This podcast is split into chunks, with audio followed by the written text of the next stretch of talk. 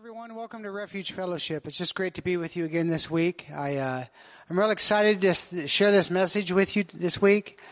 It's just been an amazing time studying it this week. I just hope that uh, the Holy Spirit blesses you. Before we get into the message, though, I just want to, again, as I remind you every week, I just ask that if you have any prayer request, if you have any testimony or praises about what God is doing in your life, please message us. We'd love to hear from you. We'd love to pray with you. We'd love to, give praises to our Lord with you. I just, you know, I really hope to hear from you. I'd love to pray for you. Also a reminder that we still have a lot of different Bible studies and groups going on during the week. So if you're looking for other ways to fellowship and to stay in fellowship and stay in God's Word, please message us. We'd love to give you more information on that. So I just thank you, Alyssa, for praying for us. Um, it's just, you know, this week has been, I think it's been difficult for a lot of people as we've seen the restrictions extended. We've also uh, seen lately that international flights now might still be several months away. So it's so important for us to stay in fellowship, to stay in God's Word, and just to really cling to God, to abide in Him in times like this. Because I know it's difficult. So I just, I, I please, if you have any prayer requests, let us know. We'd love to pray with you. If everyone's got your Bibles, you're going to need them. We're going to be in the God's Word today. And I hope many of you were with us last week. If you remember, we were studying through Matthew chapter 27. If you can just think back and remember that we had studied about Jesus' three trials. Jesus' three trials before Pilate, before the Roman authorities. Remember back how that took, what took place there? We, we remember and we learned that Jesus was before Pilate and Pilate, he knew, he knew that Jesus was innocent. And he, he even had his wife come and had a, she had a vision or a dream and brought that even before Pilate. So he was warned by that. But yet, as we remember the story from last week, that Pilate, he knew these things, but he chose to have Jesus crucified Still, knowing this, Pilate chose to cave in, cave into the world, worldly pressures or desires. He didn't stand with Jesus or declare him innocent, even though he knew this. Pilate, he chose. He chose to follow the ways of the world. Therefore, refusing Jesus. We all have the same choice to choose Jesus or to choose the world. We alone, each of us have to make that decision. We are responsible for the choice that we make to choose to follow Jesus or to choose to follow the world. Now I hope everyone here listening today has chosen to follow Jesus. But maybe there's some of you out there that you're like, what does it mean to follow Jesus? Or you're not sure, you just, you don't know for sure or you're not confident if you're a Christian or that you're born again. If you have questions like this of what it is to be a Christian or what it is to follow Jesus or you have questions about your salvation, please text me, get a hold of me. I'd love to sit down with you and talk to you and explain to you what it is to accept Jesus as your Lord and Savior. If you got your Bibles, before we get into Luke today, I want to look at Psalm 22 because everything that is taking place to Jesus, everything that's taking place as we're reading it in the Gospels was already prophesied about. So I want to look at that real quick. If you got your Bibles, turn back to the Psalm 22. And as you turn there, it's interesting. I just read this Psalm the other day in my daily Bible reading. And we read the first part of this last week, but this week I want to read the remaining part in verses 11 through 18. Do not stay so far from me, for trouble is near and no one else can help me. My enemies surround me like a herd of bulls, fierce bulls of Bashan. They've hemmed me in. Like lions, they open their jaws against me, roaring and tearing into their prey.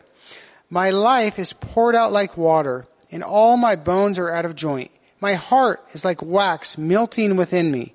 My strength has dried up like sun-baked clay. My tongue sticks to the roof of my mouth. You've laid me in the dust and left me for dead. My enemies surround me like a pack of dogs. An evil gang closes in on me. They have pierced my hands and feet. I can count all my bones. My enemies stare at me and gloat. They divide my garments among themselves and throw dice for my clothing. Again, remember as we study today, everything that is taking place as we're reading about here in Luke was already prophesied about it. It was already part of the plan. So just remember that. Remember Jesus as he's being sentenced to die by crucifixion, as he is turned over to the soldiers to carry Pilate's orders out. This was all part of God's plan. So let's turn to Luke. Everybody in Luke chapter 23, we're going to start by looking at the first few verses. 26 and 27. As they led Jesus away, a man named Simon, who was from Cyrene, happened to be coming in from the countryside. The soldiers seized him and put the cross on him and made him carry it behind Jesus. A large crowd trailed behind, including many grief-stricken women. Such an interesting detail as we get into this text. As Jesus is now facing the sentence of crucifixion, we see this, this man this man that was clear from maybe the northern coast of Africa, maybe like 800 miles away. I'm not sure if he had just traveled there or he'd been there for a while, but here he's mentioned in the Bible. Very possibly he came to Jerusalem with his family uh, maybe a once in a lifetime trip on a pilgrimage. I'm surely he was a Jewish man, and I'm sure he was there to observe Passover. You know, throughout the Bible, we do see lots of Jewish people from this area, this Cyrene, in fact, if you look in Acts, you could see that during Pentecost even, there was people present there that were present during this that heard their native language spoken during Pentecost. They seen the gifted tongues. Uh, if you read also in Acts, you can see, unfortunately, there was people from Cyrene present during the stoning of Stephen. But yet this Simon, this Cyrene man here, this is the only time that we really see him mentioned. But we do hear about his sons later on. We see them mentioned both in the book of Mark and also in Romans. So it's apparent by reading this and looking into this that the, his sons, they, they knew these. They were obviously Christians because Paul even writes it. He writes a greeting to them at the end of Romans. Now look back at the passage. I'm sure that as you see this, what has happened here, that, that this cross, Jesus no longer could bear it. Mean, you think about this, I'm sure Jesus had become very weak. He'd been beaten by the Jewish leaders and then whipped by the Romans. Up to 40 lashes. He'd become so physically weak that he was unable to carry the cross at this point. You know, and the Romans, this was a big deal to them because this carrying of the cross was a sign of their guilt. Now Jesus had become so weak he couldn't carry his cross. And I'm sure, you know, you think about it, the Roman soldiers, they weren't going to carry Jesus' cross. So they just looked out and they grabbed someone out of the crowd to carry this cross. It's so interesting. This man who was at Passover, surely to offer sacrifices to God for his family at the temple, this random man from miles, 800 miles away ends up carrying Jesus' cross. You know, I'm sure this is just, you think about this, this is probably one very amazing testimony. I mean, you think about how this happened, how his family was called to faith. First, from his the father being the Simon being called to carry this cross, all the way now to later, as you look through the book of Acts, to his sons being mentioned in three different books in the Bible. This was a crazy circumstance, right? An amazing testimony of how this family came to know Jesus. From this, again, this man being forced to carry the cross for Jesus, to again, all these sons coming and his family coming to know Jesus. It's just amazing. It just blows my mind to think about it. It's so how Jesus, this is how Jesus works so often. He takes a circumstance that we would consider horrible, a horrible situation. Yeah, he'll use this, and he used this situation to provide an opportunity that we could be saved from our sins. He'll use a horrible situation that we don't understand, and out of it can come the greatest gift of all, our salvation. Well, let's get back to the text here. Do you notice though, look at verse 28 before we, or 27 before we move on. You see there was this large crowd and had many grief-stricken women. You know, as we, we see this, there's all this crowd. It was like a parade of people following Jesus to Calvary to see these criminals placed on the cross. I just, I think about this. I couldn't even imagine wanting to see this happen, wanting to witness this taking place. It makes me even sick to think about it. But apparently there's a lot of people that were present following this Roman, the Romans taking these, these people to the cross. But these women that it's speaking of here, these are different women. This isn't Mary, Jesus' mother, Mary Magdalene. These were other followers of Jesus. So let's continue. Let's look at verses 28 through 31. But Jesus turned to them and said to them, Daughters of Jerusalem, don't weep for me, but weep for yourselves and for your children. For the days are coming when they will say, Fortunate indeed are the women who are childless, the wombs that have not bore a child, and the breasts that have never nursed. People will beg the mountains, fall on us, and plead with the hills, bury us. For if these things are done when the tree is green, what will happen when it is dry? As I read this, I looked up some different, uh, I read it in different translations. And the words here, you know, he uses weeping, but in other Bible translations, it's mourning or lamenting. And it's referring to these women's reaction to what was taking place with Jesus. He had been beaten so badly physically that he was unable to carry the Christ. Yet he was still walking to Calvary to face still the crucifixion. Yet as he's doing this, we read here that Jesus, he had, he turns, he turns back to these women in compassion. This was probably one of the, basically maybe Jesus' last teaching before the cross. And he uses it, and he uses this opportunity as he's facing crucifixion to turn back and speak to these women who were weeping. These women that were hurting, they were grieving. Yet Jesus turns back in compassion and says, Don't weep for me. Jesus says this because he knows, he knew what was going to take place to these women and the Jewish people and their families. Jesus knew that just in like 30 years that the Jewish people would face persecution for, at the hands of the Romans this is unmanageable. So much so, as Jesus was saying here, that the women, they would feel blessed that they were barren. They would feel this way so that way they wouldn't have to see and watch their children endure the torture by the hands of the Romans. It was going to get so bad for these women, they would beg to be killed over the suffering that they were going to face. Jesus was knowing this, knowing what these women were going to face, and grieving and speaking to them as himself was walking to be crucified. You know, as I think about this and the compassion that Jesus had for these women, this is, this is Jesus. This is who I've placed my own faith in. This is the one who has grieved for me, grieved for these women as he faced his own crucifixion. This is the God that I have placed my faith in. The one that says, don't worry about what I've done for you, but instead weep, weep for the sins of the world and their consequences. It's amazing. Look at this in this proverb in verse 31. It's kind of an interesting proverb. And I, you know, I, when I read it, I kind of, I wasn't sure what it meant. So what I did is I looked it up on a commentary to try to understand it. And I'd like to read what I read in the commentary for you and just see what you think about it.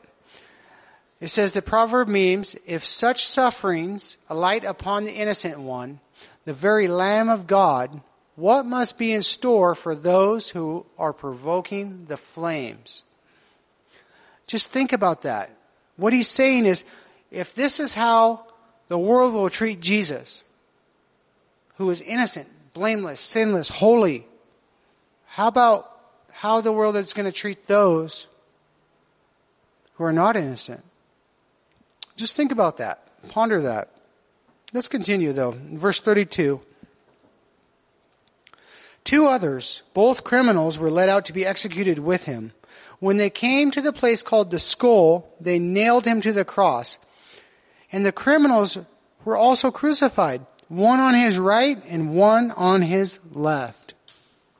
Jesus, he's placed here between two guilty men. His hands and feet nailed to the cross.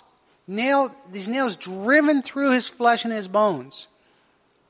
You know, Jesus, he knew this was going to happen. In fact, he'd actually spoken about this very moment to the disciples. You remember when? Let's turn back to Mark Let's look at Mark chapter 10, verse 35. Then James and John, the sons of Zebedee, came over and spoke to him. Teacher, they said, we want you to do us a favor. What is your request? He asked. They replied, when you sit on your glorious throne, we want to sit in places of honor next to you, one on your right and the other on your left. But Jesus said to them, you don't know what you're asking. Are you able to drink from the bitter cup of suffering I'm about to drink? Are you able to be baptized with the baptism of suffering I must be baptized with? Oh yes, they replied, we are able. Wow. It's just amazing how Jesus, he knew this. This, this moment that he's facing right now on the cross, he'd warned his disciples, he had prophesied about it. Jesus was fulfilling God's will, and Jesus was in the midst of enduring the worst physical pain, emotional pain, the, the worst torture known at the time. Yet, he knows even soon he will face even worse pain, the spiritual pain, the pain of having the world's sins placed upon him, and that pain of being separated from God, from the Father. Let's continue. Let's, let's see what Jesus' reaction to all of this taking place around him as he faces this torment. Let's see his reaction in verse 34. Jesus said, Father, forgive them, for they don't know what they are doing. And the soldiers gambled for his clothes by throwing dice. We're going to go to John several times here next. Uh, John gives a little more detail on some of the verses that uh, are in Luke here. So I want to take a minute, and we're going to, several times we're going to do this. We're going to turn to John chapter 19. John chapter 19, verse 23. When the soldiers had crucified Jesus, they divided his clothes among the four of them. They also took his robe, but it was seamless, woven into one piece from top to bottom. So they said, rather than tearing it apart, let's throw dice for it. This fulfilled the scripture that says, they divided my garments among themselves and threw dice for my clothing. So this is what they did. You know, turn back to Luke, but think about this. All this is transpiring. All this is going on. What is Jesus' reaction? What did he do in the midst of all this torture? He prays for them. He prays for the souls of the very people who were tormenting him. He prays for the ones who have beaten him, the one who that have humiliated him. He prays for the ones that their sins would be placed upon him, the ones that would separate their sins would separate him from the Father. Jesus truly lives out an example for us an example of what it is to be a Christian. He shows us love in action. Just think about this. What is your reaction to Jesus after reading this act of love? Turn to Corinthians, 1 Corinthians. 1 Corinthians chapter 4 verse 10. Our dedication to Christ makes us look like fools, but you claim to be so wise in Christ. We are weak, but you are so powerful. You are honored, but we are ridiculed. Even now we go hungry and thirsty, and we don't have enough clothes to keep us warm. We are so often beaten and have no home. We work wearily with our own hands to earn our living. We bless those that curse us. We are patient with those who abuse us. We appeal gently when evil things are said about us, yet we are treated like the world's garbage like everyone's trash right up to the present moment. You know, as I read this, it just, it's sobering to me to think about really what Jesus has done for us and what's our reaction to what Jesus has done for us. What's our reaction to what he endured? Let's see, you know, as we think about that, I want to look at the people's reaction. So turn back to Luke chapter 23, and we're going to see that in verses 35. The crowd watched, and the leaders scoffed. He saved others, they said. Let him save himself. If he is really God's Messiah, the chosen one, the soldiers mocked him too by offering him a drink of sour wine. They called out to him, If you are the king of the Jews, save yourself. A sign was fastened above him with these words, This is the king of the Jews. Up to this point, the soldiers had been busy gambling. But now, the crowd is getting louder and they're beginning to really speak up. This crowd, they're mocking Jesus.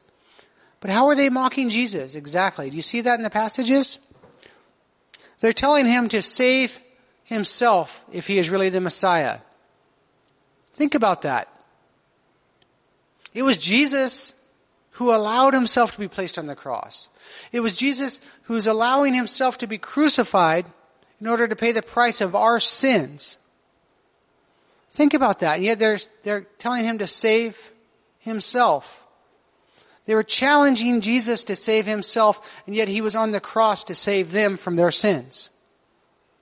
Then the soldiers, they begin to mock Jesus also, lifting up a toast of their cheap wine while they drank to pass time as they waited for this crucifixion to kill Jesus and the other two. Look again at these verses. Look at verse 38. It talks about this sign. A sign was fastened. And again, I want to turn to John because he gives a little more detail on this. John chapter 19. Verse 19. And Pilate posted a sign on the cross that read, Jesus of Nazareth, the King of the Jews. The place where Jesus was crucified was near the city, and the sign was written in Hebrew, Latin, and Greek, so many people could read it. Then the leading priest objected and said to Pilate, change it from the King of the Jews to he said, I am the king of the Jews. Pilate replied, No, what I have written, I have written. These signs on the crosses, it was common, it was a common act of the, of the Romans. In fact, they were not, these signs were not just placed on the cross, but also around a string around the people that were walking to their crucifixion. As they walked to their crucifixion, they'd have this sign, and they would hang on their chest and on the sign would be printed of their crime, what they had been found guilty of, what had led them to be crucified. But now Jesus' sign, it says King of the Jews. He wasn't guilty of anything. But it's just interesting how this sign, Jesus' sign was different. And Pilate, he knew, but he chose to follow the world. So let's see, look back to Luke chapter 23, and let's see Let's talk about these criminals, these other two men that are one on the left and one on the right of Jesus. Let's see what their response is. Look at verse 39. One of the criminals hanging beside him scoffed, So you are the Messiah, are you? Prove it by saving yourself and us too while you're at it. We see this man's reaction to Jesus, a truly a worldly response. But let's see, there's, there's another reaction. Let's see the other man's response. Verse 40.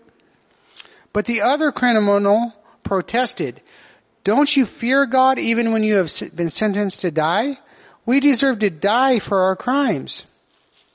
But this man hasn't done anything wrong. Then he said, Jesus, remember me when you come into your kingdom. And Jesus replied, I assure you, today you will be with me in paradise. A very, very different reaction to Jesus. These two men, these two criminals, they paint a picture in my mind that still, I believe, holds true today, even as it did then. Both these men guilty, but as we see, two very different outcomes in the end.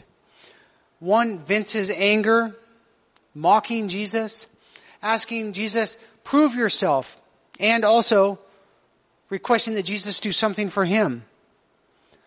Then the other, he, very different reaction. He actually has a fear or a reverence for God. And he admits he's a sinner.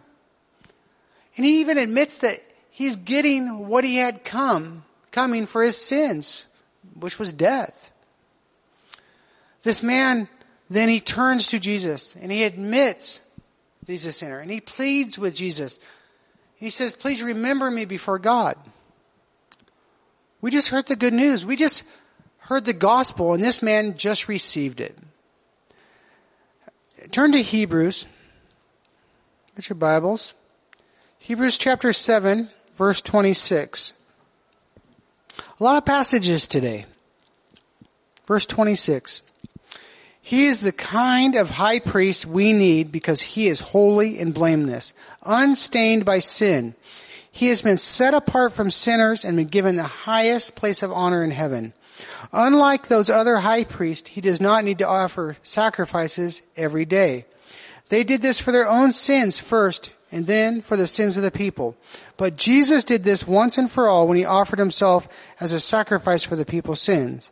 The law appointed high priests who were limited by human weakness. But after the law was given, God appointed his son with an oath. And his son has made perfect high priest forever. Praise the Lord. Just amazing. The gospel is that we are, through the gospel, we know we are sinners. But we know that Jesus, He was given for the penalty of our sins. We know that Jesus paid for our sins. He made it possible for us, just as this criminal on the cross, this guilty criminal, to come into the kingdom. Turn back to Luke. Look again at that verse. Look at verse 43. I assure you today, you will be with me in paradise. It's just amazing. What a beautiful, beautiful promise I see here. What a beautiful promise. Let's continue. Look at verses 44 through 46.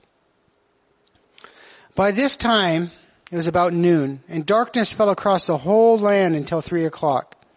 The light from the sun was gone, and suddenly the curtain in the sanctuary of the temple was torn down the middle. Then Jesus shouted, Father, I entrust my spirit into your hands. And with those words, he breathed his last. There's a, we're going to get into a lot of different things. I, I don't want to spend too much time in all of it, but I want to look at one thing, a few things. But one interesting fact as you look at this, I don't know how many of you know that Passover always falls on a full moon.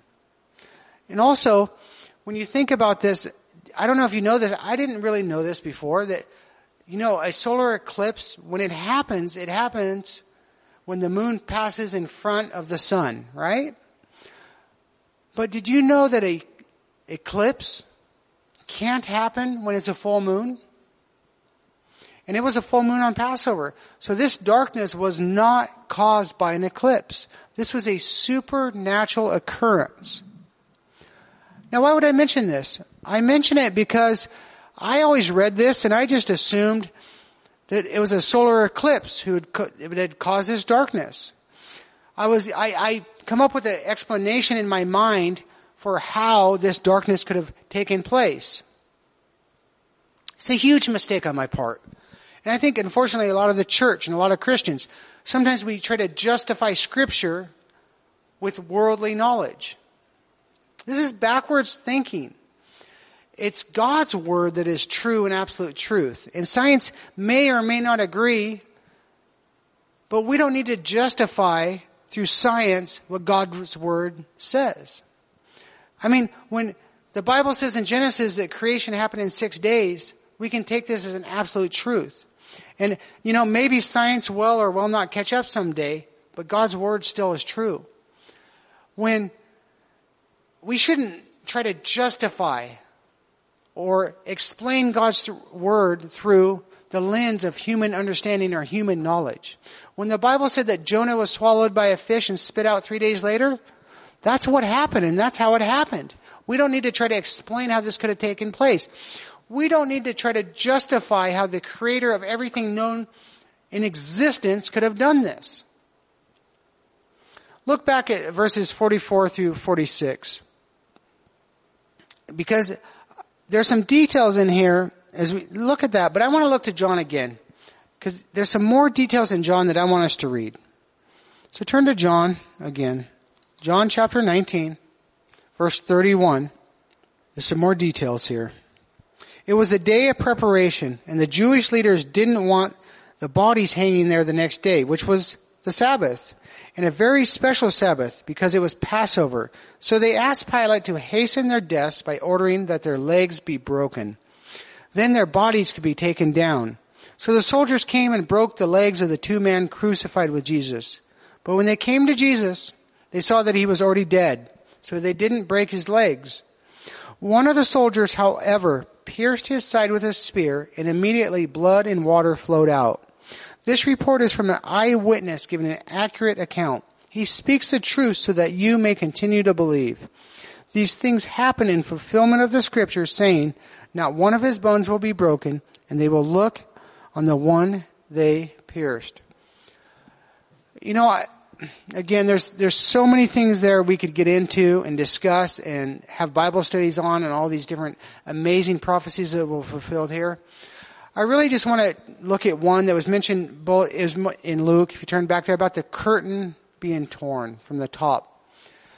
And as I, you know, I think about that and how that is tearing that wall down, that Jesus now is becoming that bridge to us and God.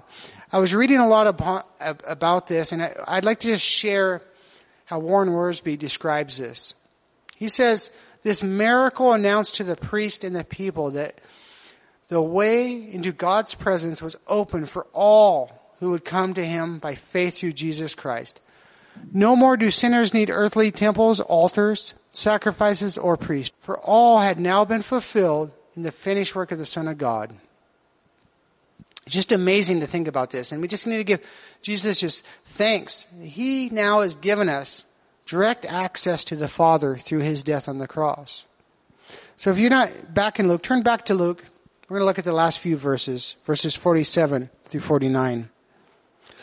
When the Roman officer overseeing the execution saw what had happened, he worshipped God and said, Surely this man was innocent. And when the crowd that came to see the crucifixion saw what had happened, they went home in deep sorrow. But Jesus' friends, including the women who had followed him from Galilee, stood at a distance watching. Think about this Roman officer. I'm sure he had led hundreds of crucifixions. But this day, he saw something different. He saw Jesus. You know, just as Pilate knew something was different about Jesus. Just as Pilate knew Jesus was innocent, this Roman officer at the crucifixion saw something with Jesus. He knew Jesus was righteous. If you look at the text, he saw that this so much in a way that he turned and he worshiped Jesus. As you read through, you can see that many of them had deep sorrow. But as you read that, I don't see any other conversions. I don't see how any of these other people came to worship Jesus. You know, it makes me think of a point that we need to understand. Feeling and knowing something is true is much different than putting your faith in and surrendering to Jesus.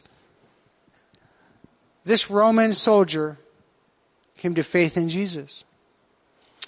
As we look at this story today, this truth of Jesus and the crucifixion, I think that we must remember and we can never forget that Jesus in this, in his death, had complete control.